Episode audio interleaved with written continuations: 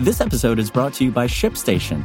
You know, some things take a lot of work, like sending little robots to far off distant planets. And just as that's challenging, so too is running a successful e commerce business, especially when there's so much to do.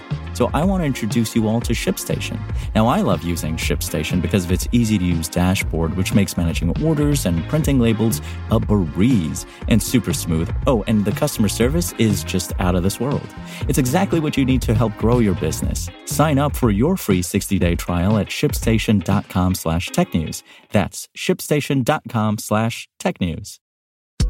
This is Engadget. It's Tuesday, March 2nd. Here's what's happening in the world of technology.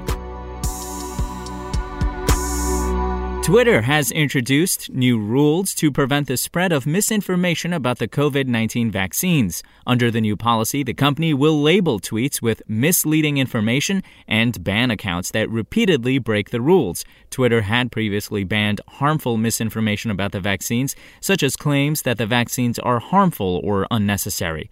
Under the new rules, Twitter will add prominent labels to tweets with misleading information. There will also be stricter penalties for accounts that repeatedly share such claims.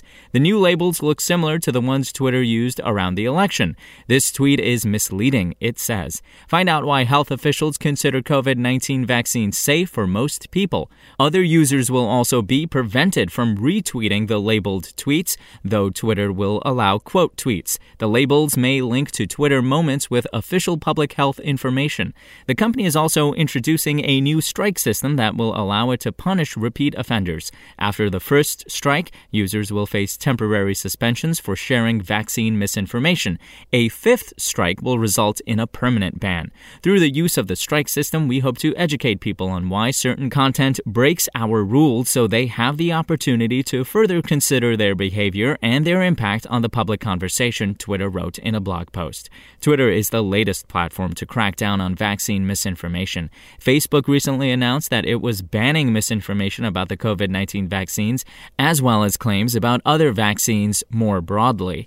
TikTok and YouTube have also introduced policies to curb the spread of false claims about the vaccines and in gaming. Sometime after it comes out for PC on March 31st, The Binding of Isaac Repentance will make its way to Nintendo Switch, PlayStation 4, and PlayStation 5 in the third quarter of 2021. Repentance is the third expansion to the popular indie title. First announced in 2018, it builds on a fan made mod of the game called Anti Birth that adds two new playable characters, more than 80 additional enemies, and 90 items. To that tally, developer Nicalis is adding even more items and enemies, co op support for up to four players, and some surprises for fans to discover. It also features a new ending and final boss with graphical and gameplay enhancements for good measure. Binding of Isaac and Super Meat Boy creator Edmund McMillen has described the upcoming expansion as the best version of Isaac. Switch and PS5 owners will be able to buy a $60 physical release of the game that will come with a full color manual and reversible cover insert. If you want to catch the latest tech news as it's happening, check out Engadget.com or tune in again every weekday. Want to learn how you can make smarter decisions with your money? Well, I've got the podcast for you. I'm Sean Pyles, and I host NerdWallet's Smart Money Podcast. Our show features our team of nerds, personal finance experts in credit cards, banking, investing, and more. And they'll help you make the most of your money while cutting through the clutter and misinformation in today's world of personal finance. You'll get clarity on strategies to help you build your wealth, invest wisely, shop for financial products, and plan for major life events.